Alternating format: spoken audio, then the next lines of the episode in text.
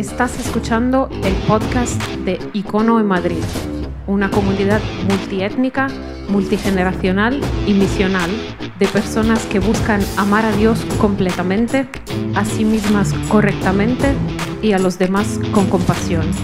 Este es el mensaje del domingo pasado. Muy bien, pues buenos días, Icono. Uy, os noto flojos. Buenos días. Ahora sí. Bueno, em, medio segundo solamente para subsanar un lapsus que hemos tenido, y es que no hemos anunciado que hay traducción simultánea. ¿vale? Entonces, medio segundo para subsanarlo. If you need translation into English, you can raise your hand so that we can bring the device to you. So yeah, keep it up and someone will come and give it to you. Volvemos. Y empezamos, y acabo de perder las diapositivas, pero bueno, lo resolveremos como podamos. Eh, estamos en una serie de conversaciones que empezamos la semana pasada y em, estamos aterrizando en el Evangelio de Marcos. Hoy lo vamos a hacer en el capítulo número 2. Y no vamos a leer todavía eh, la porción, vamos a esperar un, poquito, pero sí que os quiero adelantar en un momento, en nada, en un flash, en una frase, qué es lo que vamos a estar meditando en esta mañana. Y es lo que vais a ver a continuación ahí en la pantalla. Las cosas van a cambiar. De eso va nuestro mensaje de hoy, de esto vamos a estar hablando. Así que lo que vamos a hacer es em, parar, como digo, en algunos versículos del capítulo 2. Y ya os adelanto que empieza a cocerse la bronca. Empieza a cocerse la bronca porque normalmente cuando hay cambios, al statu quo, al que, al que un poco gobierna el gallinero, no les suele gustar que haya cambios. Y resulta que, claro, Jesús tiene un par de momentos en ese, en ese pasaje en los que se sienta a comer con los publicanos y pecadores y ya empieza a quemarle a algunos que lo haga. Y además, eh, pues sus discípulos no ayunan como hacen los demás y eso también les quema un poquito a los que gobiernan de momento aparentemente el gallinero. Y Jesús empieza a lanzar pues, de esas frases que dejan inquietos a quienes las escuchan, tremendamente reconfortados a quienes se acercan a Él con el corazón correcto. Pero digo, a esas personas que, que lo que quieren es que todo siga igual y que el Evangelio en ese momento, el reino que se acercaba, más bien se quedara calladito y sin molestar, a estos les deja tremendamente incómodos. Así que, ¿qué os parece si nos acercamos al texto?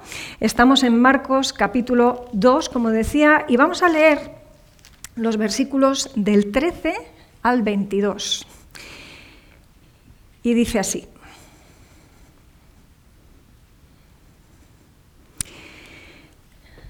Dice, después volvió a salir al mar y toda la gente venía a él y les enseñaba. Y al pasar vio a Leví, hijo de Alfeo, a Mateo, ¿vale? Eh, sentado al banco de los tributos públicos y le dijo, sígueme. Y levantándose, le siguió. Aconteció que estando Jesús a la mesa en casa de él, muchos publicanos y pecadores estaban también a la mesa juntamente con Jesús y sus discípulos, porque había muchos que le habían seguido. Y los escribas y los fariseos, viéndole comer con los publicanos y con los pecadores, dijeron a los discípulos, ¿qué es esto? Que come y bebe con los publicanos y pecadores. Al oír esto, Jesús les dijo, los sanos no tienen necesidad de médico, sino los enfermos. No he venido a llamar a justos, sino a pecadores. Y los discípulos de Juan y los de los fariseos ayunaban y vinieron y le dijeron, ¿por qué los discípulos de Juan y los de los fariseos ayunan y tus discípulos no ayunan? Jesús les dijo, ¿acaso pueden los que están de bodas ayunar mientras está con ellos el esposo? Entre tanto que tienen consigo al esposo, no pueden ayunar. Pero vendrán días cuando el esposo les será quitado y entonces en aquellos días ayunarán. Nadie pone remiendo de paño nuevo sobre el vestido viejo. De otra manera, el mismo remiendo nuevo tira de lo viejo y se hace peor la rotura. Y nadie echa vino nuevo en odres viejos. De otra manera, el vino nuevo rompe los odres y el vino se derrama y los odres se pierden, pero el vino nuevo en odres nuevos se ha de echar. Hasta ahí nuestro trocito de hoy. Claro, a nosotros en una época como esta nos suena rarísimo esto de los odres, que no sé cuántos sabéis lo que es un odre, pero imaginaros una especie de bota de vino, ¿vale? Una bota de vino que sabéis que está hecha de piel. Eh, lo del paño y el remiendo más o menos, pero pocos habréis cogido quizá una aguja, ¿no? Pocos ya cosemos, con lo cual lo de los remiendos también nos suena medio raro. Ahora lo vamos a explicar un poco más. Pero lo que sí que vemos en esos dos momentos es que Jesús está confrontando de una manera muy tranquila en un sentido, muy, muy natural, con un mensaje hasta cierto punto, pues quizá un poco enigmático, porque ahora veremos que, cualquier cosa que dice Jesús tiene varias capas y las cosas no siempre son lo que parecen y hay más de lo que aparenta decir. La cuestión es que él tiene esas dos respuestas y de alguna manera lo que está haciendo con el auditorio es hacerle saltar los plomos porque lo que está bastante claro es que según ellos estaban entendiendo las cosas, no tenía nada que ver con lo que Jesús estaba haciendo.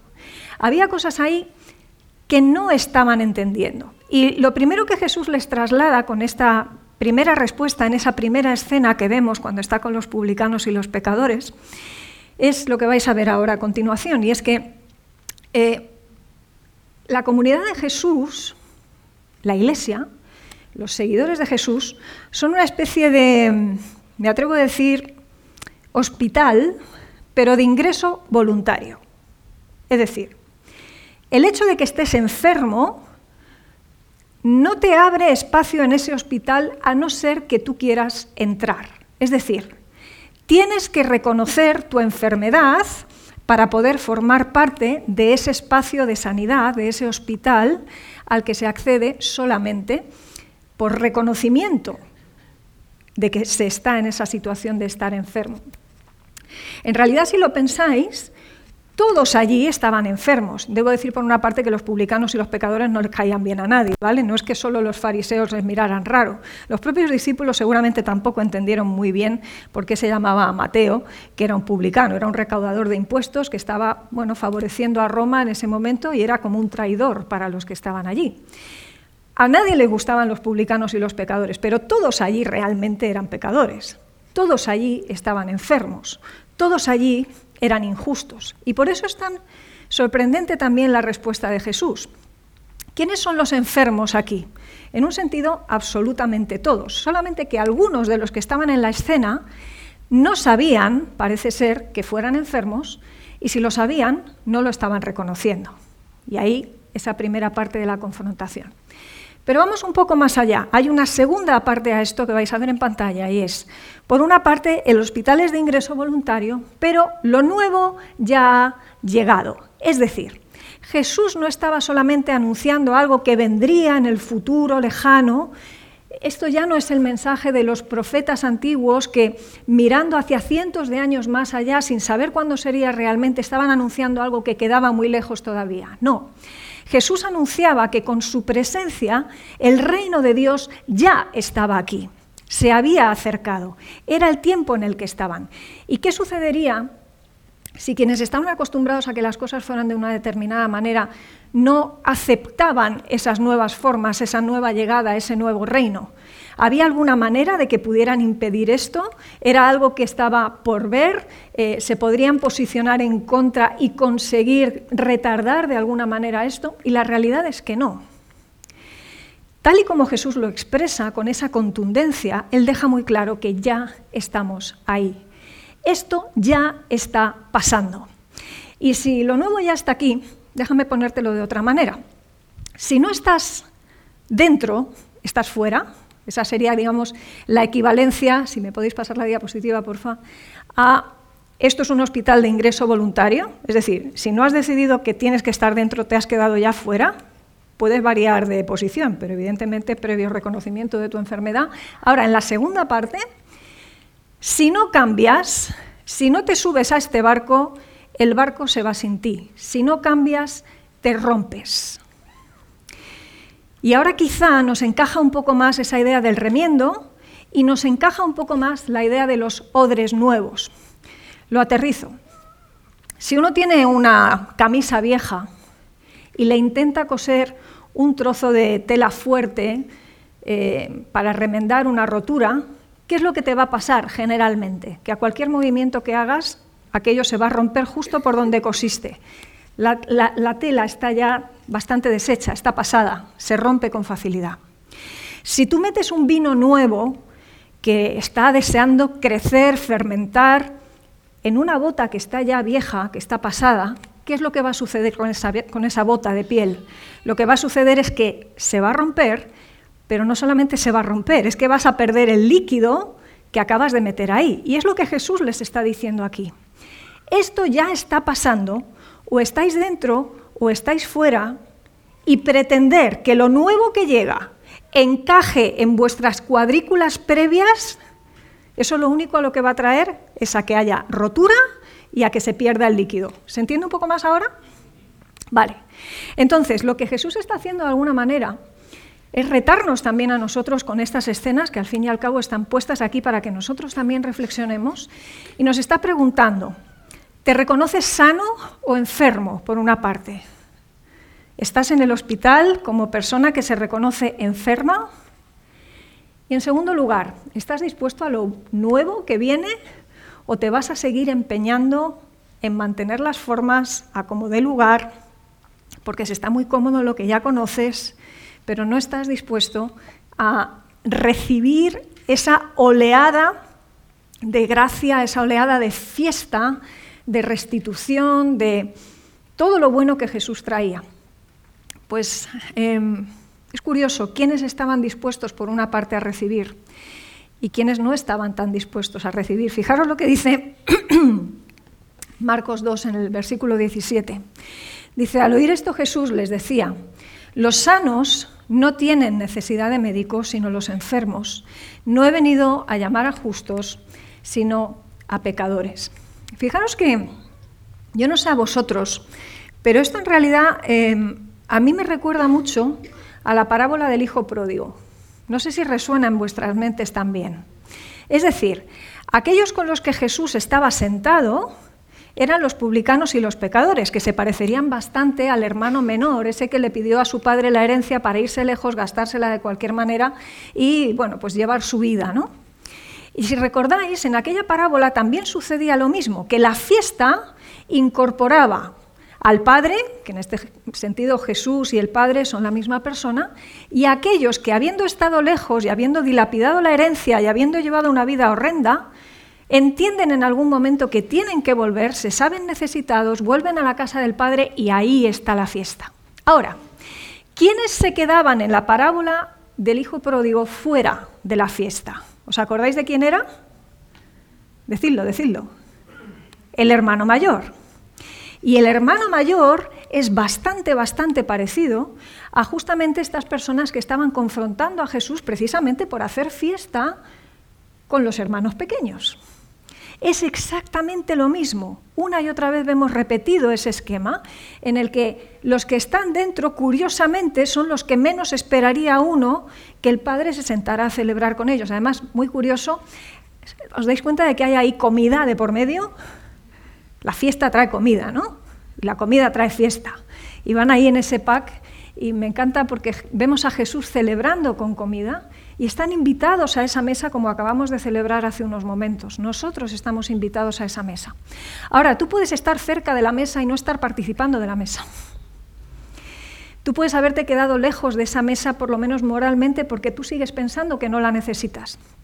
Y que al fin y al cabo, ¿cómo me voy a rebajar yo a sentarme con esos? O sea, después de que este hermano mío ha estado por ahí haciendo lo que le da la gana y yo me he mantenido aquí haciendo lo que creo que habría que hacer, y ahora resulta que viene este, que aquí entre paréntesis, este que era Dios, por cierto, que un pequeño detalle, ahora viene este y viene a revolucionarnos el gallinero. Y entonces ellos se sienten en la legitimidad y en la apertura y disposición de enfrentarse y lanzar todas estas cuestiones, ¿no? ya no solamente con quién te sientas a comer, sino qué pasa, que tú no eres como los demás, tus discípulos no, no consideran que tienen que ayunar. Hoy diríamos en nuestro lenguaje, pasa, que eres más chulo que nadie. Fijaros qué nivel de confrontación. Y no sé si nos rechina cuando lo escuchamos, pero me acordaba estos días de la parábola del hijo pródigo. Al final, estas personas que se quedan fuera, y podemos ser cualquiera de nosotros, en el fondo se quedan fuera por una cuestión de autocomplacencia. Dicho en castellano de hoy, están encantados de conocerse. piensan que están en el sitio correcto, que no hay nada que modificar, que todo está bien, que no hay que tocar ninguna pieza, porque al fin y al cabo están donde tienen que estar. No como estos otros, los de fuera, estos de allí, y ojo, esto nos tiene que sonar algunas cosas que a veces nosotros decimos y pensamos, ¿eh? los de fuera y los de dentro. No nos damos cuenta de que estos fariseos, estos religiosos, muchas veces podemos ser nosotros, creo que a veces lo somos. Ellos habían olvidado, y creo que nosotros también, que solo eran mendigos enseñándole a otros mendigos dónde estaba el pan. Si nosotros no nos damos cuenta de que somos los mismos necesitados que éramos y que como mucho lo que podemos decir es, el Señor nos ha rescatado, pero desde luego no por nada que nosotros hayamos hecho, sino porque Él ha querido. Cuando nosotros entendemos esto, entonces nuestro lenguaje cambia radicalmente. Pero cuando vemos el lenguaje de estas personas, ahí nos damos cuenta de cuán fácil es deslizarse por esa pendiente suave y resbaladiza. Esto es una de las cosas que quiero poner delante de vosotros. Si podéis pasar a la siguiente. No todo el que se establece en el legalismo empezó siendo legalista. Y esto es una cosa que nos tiene que hacer reflexionar. Porque en realidad yo creo que la mayoría de veces se empieza con muy buenas intenciones, si me apuráis. Es decir, estas personas eh, eran personas religiosas que buscaban de alguna manera agradar a Dios, buscaban eh, servirle. Empezaron bien, probablemente, queriendo aprender más, saber más, obedecer a Dios, pero lo que fue sucediendo progresivamente es que entran en esa pendiente, como digo, resbaladiza, suave, de esas que casi, casi uno no se da cuenta de que se está deslizando y el ejercicio que vamos a hacer ahora en un momento, que es el de analizar algunas de estas cosas que ellos dicen, porque al hablar se les ve la patita por debajo de la puerta, claro, nos tienen que hacer llegar a nosotros también a esa misma reflexión por la cual consideremos si muchas veces nosotros no estamos también resbalando en esa misma dirección. Nos pasa entre nosotros a veces cuando nos señalamos mutuamente porque el otro peca diferente que nosotros, o cuando nos fijamos en otras denominaciones, o cuando hablamos de los del mundo y los que no somos del mundo. Bueno, sí, y efectivamente entendemos a qué nos referimos a veces, pero hay mucho de legalismo y mucho de fariseísmo también en la lectura que hacemos de algunas cosas. Así que una de las cosas que me gustaría hacer ahora en dos momentos es eh, hacer una pequeña gran radiografía de en qué consiste ser legalista, en qué consiste ser un, entre comillas, fariseo, ¿vale? Pero no me gustaría que esto se use para nada diferente que no sea un auto-check. O sea, que cada uno compruebe y mire hacia sí mismo y reflexione no sea que estemos mirando hacia afuera y viendo la pajita en el ojo ajeno y que se nos esté olvidando la viga en nuestro propio ojo. Así que hacemos la radiografía. ¿Estáis preparados? Vale. Primera característica del legalista del libro es que tiene un interés especial y un énfasis especial en hacer siempre un perímetro de seguridad, pero un perímetro extra de seguridad. Lo pongo de otra manera. Dios me dice que yo me mueva en este círculo, pero yo creo que sería todavía mejor si nos hacemos un perímetro de seguridad todavía más estrecho. Es decir, vamos a darle una vueltecita de tuerca, lo cual, para mi gusto, me puedo equivocar, pero vosotros lo reflexionaréis, para mí es como ser más santos que Dios. Porque Dios me pide esto, pero nosotros vamos a pedir un poco más. Así nos aseguramos.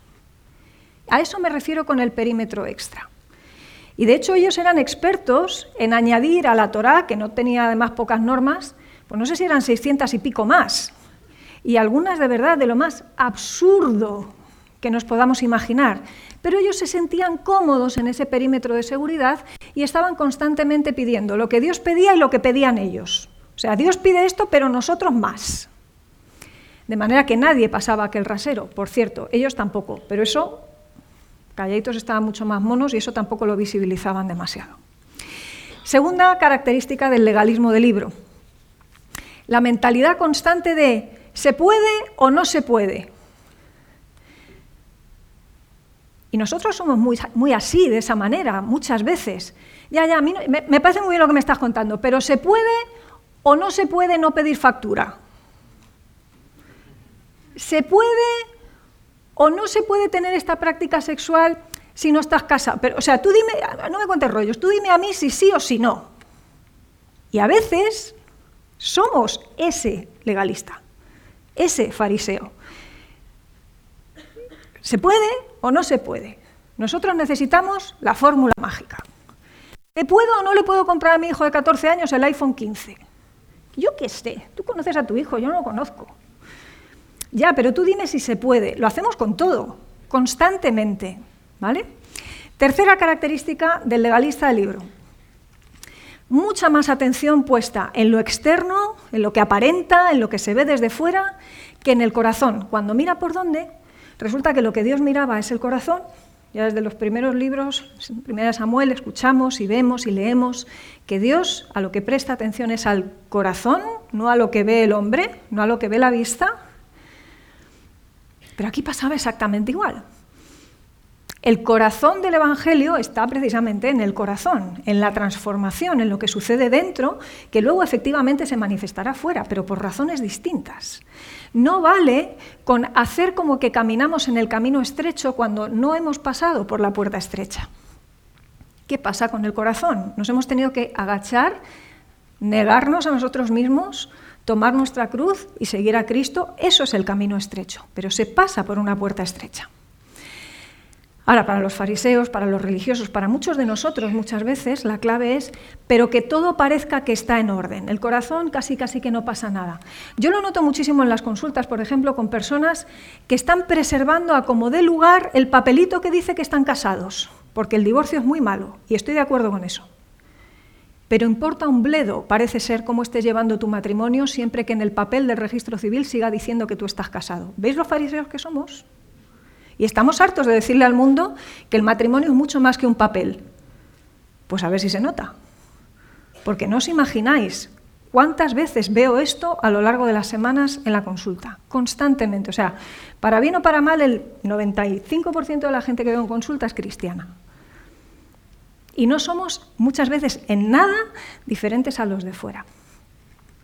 Cuarta cuestión, que dice que se busca la aprobación constante de los demás. Aquí lo importante es lo que parece y entonces ¿quién te va a dar el feedback? El feedback te lo dan los demás. Que los demás digan, oh. Y entonces si los demás te dicen, oh, todo está bien. Pero claro, muchas veces no nos preguntamos, ¿y Dios que me ve en lo secreto y que me ve en lo público, qué pensará de esto? ¿Cuántas veces incluso en el contexto de la mesa del Señor?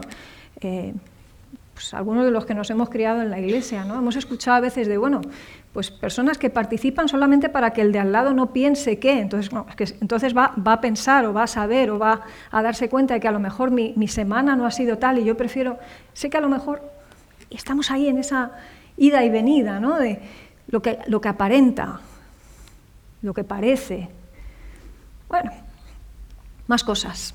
Quinto punto. Desproporción entre lo importante y lo que es pequeño. Es decir, lo pequeñito, las cosas que no tienen gran importancia son, ¡oh! Enorme. Eso es un, eso es un problemón. Eso es un problemón. Em, yo me acuerdo hace unos años esta mañana me acordé, porque me estaba justo retocando una uña que se me había roto y, me acordé en una conferencia, que cuando esta era una conferencia en Zoom para Latinoamérica, y resulta que se me ocurrió salir, horror de la vida, con las uñas pintadas de oscuro, como las llevo hoy. Y Joel se ríe porque se lo conté y me decía, tú píntatelas de oscuro, no pasa nada. Pero cuando empecé a hablar con las uñas de oscuro, hubo alguien que llamó a la, a la coordinación y les dijo, ¿esta mujer es cristiana? porque tiene las uñas pintadas de oscuro. Entonces, bueno, luego la coordinación me lo contó así un poco en plan jocoso y al día siguiente se lo contaba yo a Joel y Joel me decía, tú con las uñas en oscuro, no pasa nada. bueno, me las sigo pintando un poco como me da la gana, porque quiero pensar que al Señor le da igual como yo me pinte las uñas. Em, pero veis a lo que voy, y de verdad, o sea, con todo el cariño lo digo por personas que yo puedo entender que estas cosas pueden generar tropiezo y ojalá nada de lo que yo estoy diciendo ahora pueda generar tropiezo a nadie, ¿no? Pero insisto en que es un autocheck, me lo quiero aplicar a mí también, cosas que quizá yo doy por, muy importantes y en el fondo no son tan importantes. Y luego resulta que en los asuntos gordos puedes haber estado hablando una hora y diciendo verdades como puños, o se puede haber estado una semana trabajando a favor de algo que merece la pena, o podemos haber... Y luego resulta que por este tipo de pequeñeces, pues resulta que las conclusiones que se sacan son muy distintas que las que el Señor sacaría. Esto nos lo tenemos que hacer mirar. Más cosas. Una de las cosas curiosas de los fariseos y de los legalistas que podemos ser es que somos como el perro del hortelano, ni comemos ni dejamos comer. Es decir, no solamente reventamos los odres y no aceptamos el, vino nuevo, queremos ahí mantenernos en nuestras formas, sino que es que además estamos empeñados en que todo el mundo tiene que hacer lo mismo. Y yo muchas veces me pregunto, oye, adora tú como tú quieras adorar, pero ¿por qué no me dejas a mí tranquilo? Y podría ser al revés. Podríais vosotros decirme, Lidia, déjame tranquilo. Adora tú como te dé la gana y déjame que yo me deje las uñas sin pintar, que no le digo a nadie cómo se tiene que pintar las uñas, quede claro, ¿vale? Pero tenemos que hacernos esta reflexión. ¿Comemos y dejamos comer? ¿O estamos como impidiendo que la gente pase por las puertas que entienda delante del Señor que tiene que pasar? Y me acuerdo siempre de esa palabra de Jesús, certera como todas las que decía, en términos de ¿y a ti qué? Sígueme tú. Cuando dos de sus discípulos estaban ahí discutiendo por cuestiones que eran superficiales, que eran tontería, y el uno señalaba al otro y el otro al uno, ¿y a ti qué? Sígueme tú y olvídate del resto. Y estamos llamados a ir en esa dirección. Séptimo asunto. Cargas no razonables sobre los demás que por cierto con el tiempo terminamos quitando de nuestras propias espaldas, porque es posible que al principio fuéramos bastante ecuánimes y dijéramos, se lo exijo a los demás, pero yo también, me lo exijo a mí también, no exijo nada a los demás que yo mismo no esté dando. Bueno, aún ahí, dentro de lo, lo malo que puede ser poner cargas que el Señor no pone, pero podríamos decir, bueno, por lo menos hay cierta coherencia, ¿no? Ahora, ¿qué pasa con esa pendiente que se desliza uno rápidamente y no se da cuenta? Pues que lo que empezó siendo una cosa repartida de manera equilibrada o ecuánime, termina siendo que los demás lleven la carga y la ley del embudo es que la parte estrecha para los demás, la parte ancha para mí. Les pongo a los demás cargas, pero yo no paso por ahí, porque yo ya estoy en otro nivel, yo ya he llegado a otro punto, yo ya veo a la gente desde arriba hacia abajo. Y eso es muy la dinámica realmente del, fariseo o del legalista. Ahora, me queda una más, pero no vamos a ir ahí todavía, porque os voy a pedir que tengáis un poquito de paciencia con una lectura que voy a hacer un poquito más larga de lo que estamos acostumbrados, pero creo de verdad que merece la pena. Porque esto que yo os he traído es un resumen bastante simplón en un sentido de lo que decía que era la radiografía del legalista o del fariseo que podemos ser. Pero quiero leeros palabras de Jesús un tiempo después, cuando estaba finalizando su ministerio, estaba aproximándose a Jerusalén, está ahí en ese contexto de, pues, le queda muy poco para ser sacrificado. Y él confronta a los fariseos en un discurso como no se ha escuchado ninguno igual a ningún publicano y a ningún fariseo. O sea, perdón, y a ningún pecador. Lo voy a decir otra vez para no liar a nadie. El mensaje que les lanza a los fariseos y a los religiosos en ese momento, que es lo que yo os voy a leer ahora, jamás se ha escuchado un mensaje tan duro a ningún pecador ni a ningún publicano, a esos a los cuales los fariseos miraban de reojo o de arriba a abajo. Y os lo leo tal cual lo podéis encontrar luego tranquilamente en Mateo capítulo 23. Entonces habló Jesús a la gente y a sus discípulos diciendo, en la cátedra de Moisés se sientan los escribas y los fariseos. Así que todo lo que os digan que guardéis, guardadlo y hacedlo, pero no hagáis conforme a sus obras, porque dicen y no hacen. Porque atan cargas pesadas y difíciles de llevar y las ponen sobre los hombres de los hombros, eh, los hombros de los hombres, pero ellos ni con un dedo quieren moverlas. No dice pueden moverlas, dice quieren moverlas. Antes hacen todas sus obras para ser vistos por los hombres, pues ensanchan sus filacterias y extienden los flecos de sus mantos y aman los primeros asientos de las cenas y en las primeras sillas en las sinagogas se sientan y las salutaciones en las plazas y que los hombres los llamen rabí, rabí. Pero vosotros no queráis que os llamen rabí, porque uno es vuestro maestro, el Cristo, y todos vosotros sois hermanos.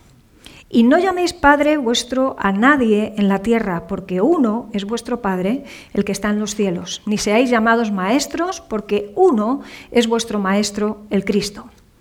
El que es el mayor de vosotros, sea vuestro siervo, porque el que se enaltece será humillado, y el que se humilla será enaltecido.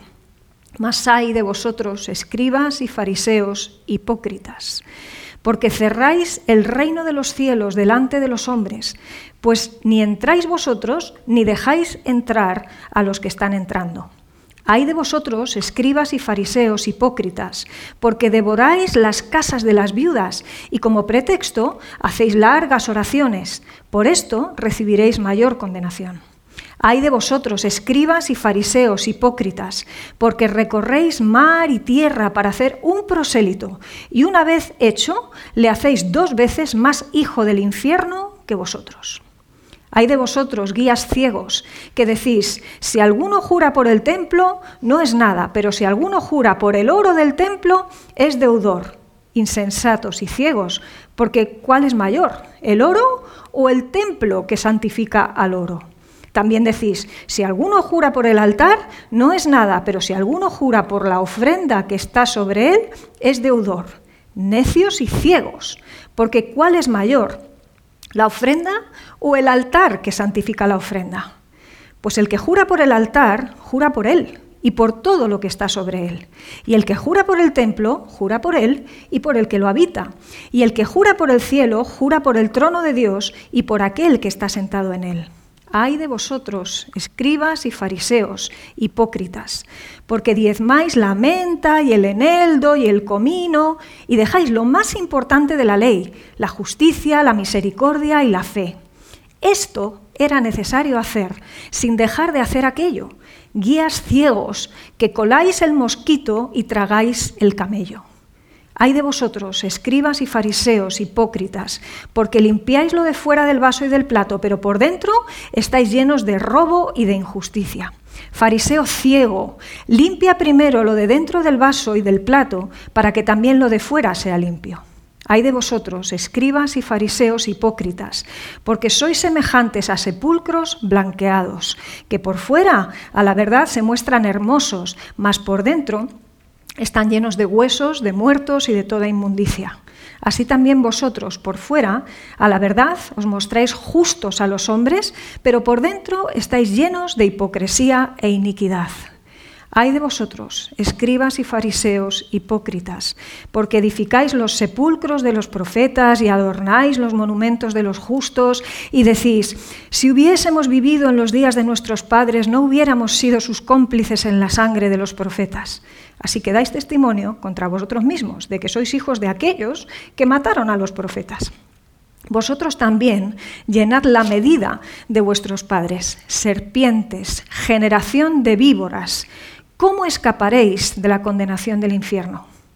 Por tanto, he aquí yo os envío profetas y sabios y escribas, y de ellos a unos mataréis y crucificaréis, a otros azotaréis en vuestras sinagogas y perseguiréis de ciudad en ciudad, para que venga sobre vosotros toda la sangre justa que se ha derramado sobre la tierra, desde la sangre de Abel, el justo, hasta la sangre de Zacarías, hijo de Berequías, a quien matasteis entre el templo y el altar.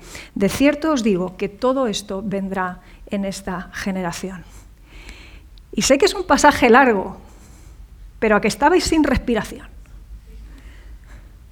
Nunca se ha escuchado a Jesús, que tengamos aquí recogido en el Evangelio, un discurso tan duro, tan cortante, tan sangrante como este. Y en esto podemos caer todos. Podemos ser los fariseos que analizan a los fariseos. Y es justo lo que querría evitar. Y ahora sí, os propongo el octavo punto. y es que los mayores legalistas siempre pensamos que estamos en el lado correcto de la historia. Nos pensamos que esto les pasa a los demás, pero a nosotros no. Jesús, en esas palabras de, Marcos 2 que hemos estado leyendo, ya estaba apuntando hacia lo que pasaría con él como el esposo. Aquí, en este discurso que se ha lanzado a los fariseos, se les está diciendo que lo van a matar, como han matado a los profetas y como van a matar a otros que vendrán detrás de él. Pero no es nada diferente que lo que ya les empieza a apuntar al principio de su ministerio, cuando aún está llamando a sus discípulos, y les dice, ahora estamos de fiesta porque está el esposo, y llegará un momento en que el esposo les será quitado y ahí habrá luto. ¿Veis cómo hay muchas capas en la comunicación de Jesús? Parecen poquitas palabras, pero hay un montón de niveles ahí. Cuando empezamos a rascar, entonces yo por lo menos disfruto muchísimo. Eh, captando la riqueza del Evangelio y la riqueza de cada una de esas expresiones. Así que, ¿para qué nos tiene que servir todo esto? Más allá del ejercicio intelectual, entre comillas, o psicológico que acabamos de hacer, de analizar las características del comportamiento y de la forma de pensar del legalista, nos tiene que llevar a lo siguiente, y es a considerar que cualquiera de estos comportamientos son una desviación de la gracia. El Evangelio de Jesús es un Evangelio de gracia. Es el Evangelio de la gracia. Y cuando nosotros cambiamos la gracia, que es el corazón del Evangelio, por sucedáneos sacados de nuestra chistera personal, ahí no se produce magia, lo que se produce es muerte. Si no estás en la gracia, estás fuera de la gracia y te quedas sin hospital. Y se rompe el envase y se pierde el contenido. Y ojo, el que ellos aceptaran o no aceptaran era, entre comillas, irrelevante para nadie más que para ellos en un sentido, porque el reino que se había acercado y lo que iba a pasar, iba a pasar incluso aunque se cargaran al esposo. Y esto es importante tenerlo en cuenta, porque no existe posibilidad alguna de que quien se enfrenta al Evangelio pueda torcer el itinerario, el recorrido y el impacto y el destino hacia el que se mueve el Evangelio. El Evangelio es imparable, imparable. Y en todo caso, si nosotros escogemos desvíos de la gracia, nos despeñamos nosotros y a los que encontremos por el camino quizá, y ahí el que se beneficia es otro. Pero el Evangelio de la gracia es imparable. Y en esto tenemos que ser serios. Porque podemos estar jugando a las iglesias, como decimos otras veces, podemos estar trasladando un evangelio a medias, podemos estar diciendo que todo está bien, o podemos estar haciendo el otro, extremo, ¿no? hacer esos perímetros de seguridad y ni con lo uno ni con lo otro estamos presentando la gracia. Ahora, fijaros que hemos estado hablando de esa primera parte, de quién entra y quién no entra, y de lo importante que es estar dispuestos a recibir lo nuevo. Pero a la hora de plantearnos una renovación, y ya casi con esto voy a ir finalizando, nos enfrentamos a dos peligros, que son los que vais a ver ahí. El primer peligro es lo que les estaba pasando a los fariseos. Estaban dispuestos a morir antes que a renovarse, ¿vale? Es decir, ellos querían que todo siguiera igual, porque evidentemente también obtenían pingües beneficios de que las cosas fueran como eran. Ahora, también podemos caer en el otro extremo y en esto podemos ser quizá bastante más tendentes a aquellos que sí que deseamos una renovación de ciertas cuestiones y cuestiones de forma, aunque deberíamos ser muy sobrios en cuanto al contenido. Solemos decirlo aquí, ¿no? que podemos ser eh, heterodoxos en las formas, pero tenemos que ser profundamente ortodoxos también en, en los contenidos. Ahora, innovar por innovar no es el objetivo del Evangelio. O sea, si la innovación que traemos no tiene el signo del Espíritu de Cristo, si el Señor no podría llamar bueno a cierto intento nuestro de renovación, entonces tampoco vale. O sea, tenemos que pensar en qué tipo de vino nuevo estaba trayendo Jesús con el Evangelio. Y no se trata de romper los esquemas por romper los esquemas. Todo no vale. El otro día estaba hablando con una persona que me estaba comunicando pues con bastante pena y con bastante preocupación, como en su propia iglesia local, por ejemplo, eh, el contexto de, la alabanza o de cómo se están produciendo ciertas formas en la liturgia y demás, eh, se están pareciendo peligrosamente a un espectáculo. Pero un espectáculo en plan, en plan ponemos humo y cosas de este estilo, ¿no? Y de repente llega el rockstar o los rockstars, eh, que son el grupo de alabanza, y hay ahí una especie de clímax y, se está enardeciendo a la masa desde el principio, porque es súper importante que los jóvenes no se vayan. Y ella me lo explicaba con, o sea, con pena, me, lo estaba explicando con, muchísima, con muchísimo pesar, porque ella entiende, lógicamente, que Claro, o sea, tenemos que ser contextuales también a la época en la que vivimos. No puede ser que entremos en una iglesia y parezca que nos hemos, no sé, despertado en el siglo XV. Pero cuidado con el innovar por el innovar o, teniendo como las motivaciones incorrectas detrás. Y en esto todos tenemos que estar revisándonos. Así que os dejo con dos frases que me parecen muy interesantes porque es súper importante no quedarnos en el estancamiento, pero por otra parte es muy importante no caer en la inestabilidad. La renovación que trae Cristo es para que no haya rotura. Y a veces esas innovaciones que hacemos nosotros rompiendo con todo, lo que pueden hacer es eso, romper con todo, romper a gente. Tenemos que ser reflexivos en esto. Hay un, hay un autor que me gusta cómo lo plantea, es David Burt. la primera frase que él dice sobre esto, y es un libro que, se llama eh, ¿Qué hombre es este? y os recomiendo, él dice por una parte que la reforma de la Iglesia de cómo somos, de lo que hacemos, tiene que ser una constante en nuestra reflexión, tiene que ser una constante, profunda y deseada renovación. Pero por otro lado, también nos habla de ese segundo peligro del que hablábamos hace un momento y con esto termino. Y es que el estancamiento es deplorable si nos quedamos parados y no queremos simplemente salir de nuestra comodidad o de nuestro esquema, Dice, ese estancamiento espiritual es deplorable, pero igual de deplorable es también la inestabilidad. ¿Os acordáis que son varios los momentos en los que se habla en las cartas apostólicas, por ejemplo, acerca de esos que se van y vienen por todo viento de doctrina y que, bueno, pues van cambiando el mensaje, van buscando la novedad, parece que tenemos que estar reinventando la rueda, cuando el Evangelio de Cristo es uno, y lo podemos explicar de diferentes maneras, pero no se trata de renovar lo que no debe renovarse.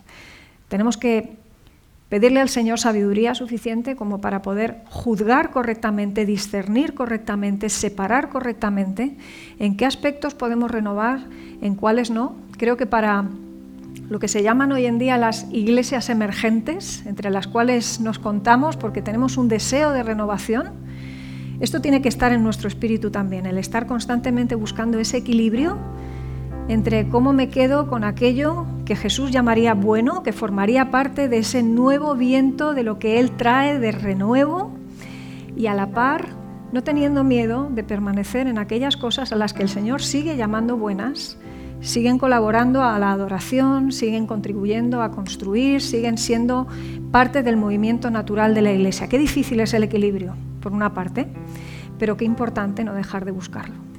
Así que no te quedes fuera de la fiesta, por una parte. Todos somos enfermos, todos somos pecadores. Si no lo has hecho todavía, es el momento de reconocerlo y no quedarte fuera por una cuestión así. Ahora, si estás dentro, disfruta de la fiesta, busca la plenitud en ella, procura contagiar de esa fiesta al resto. Estate abierto a los nuevos vientos que el Señor trae con su Evangelio todos los días, porque fijaros que esos fariseos en ese se puede o no se puede ya le estaban incluso diciendo a Dios mismo lo que podía y no podía hacer. El Señor hace lo que le da la gana y hace lo que quiere, en el tiempo que quiere, con quien quiere, a través de quien quiere, con los dones que quiere. Renovación, por una parte, pero renovación saludable. ¿Oramos? Señor, muchas gracias por tu claridad al hablarnos a través de tu palabra. Gracias, Señor, porque podemos acercarnos a ella hoy juntos como comunidad, buscando recargar pilas para la semana, pero también escuchando tu voz y intentando discernir, Señor, qué es lo que nos pides para del lunes al sábado y también para el domingo y nuestro culto personal y queremos Señor estar constantemente con nuestros oídos abiertos a lo que tú quieres decirnos y mostrarnos. También darle a tu voz el peso específico que tiene en comparación con la nuestra, a la que a veces escuchamos mucho más. Y te rogamos, Señor, que nos libres de estar cayendo constantemente en preservar formas que quizá a ti no te agradan, innovar en aquello que tú no nos has pedido, quizá que innovemos. Y en todo eso, Señor, poder honrarte por encima de todas las cosas, que ese sea nuestro deseo en el corazón, que eso sea lo que nos mueva cada día, tanto a nivel personal como también, Señor, a nivel de icono. En el nombre de Jesús.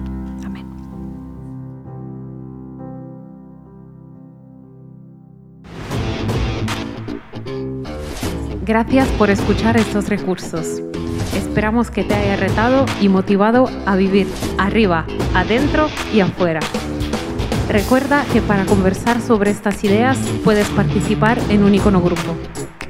Pásate por nuestra página web y encuentra más información. icono.online.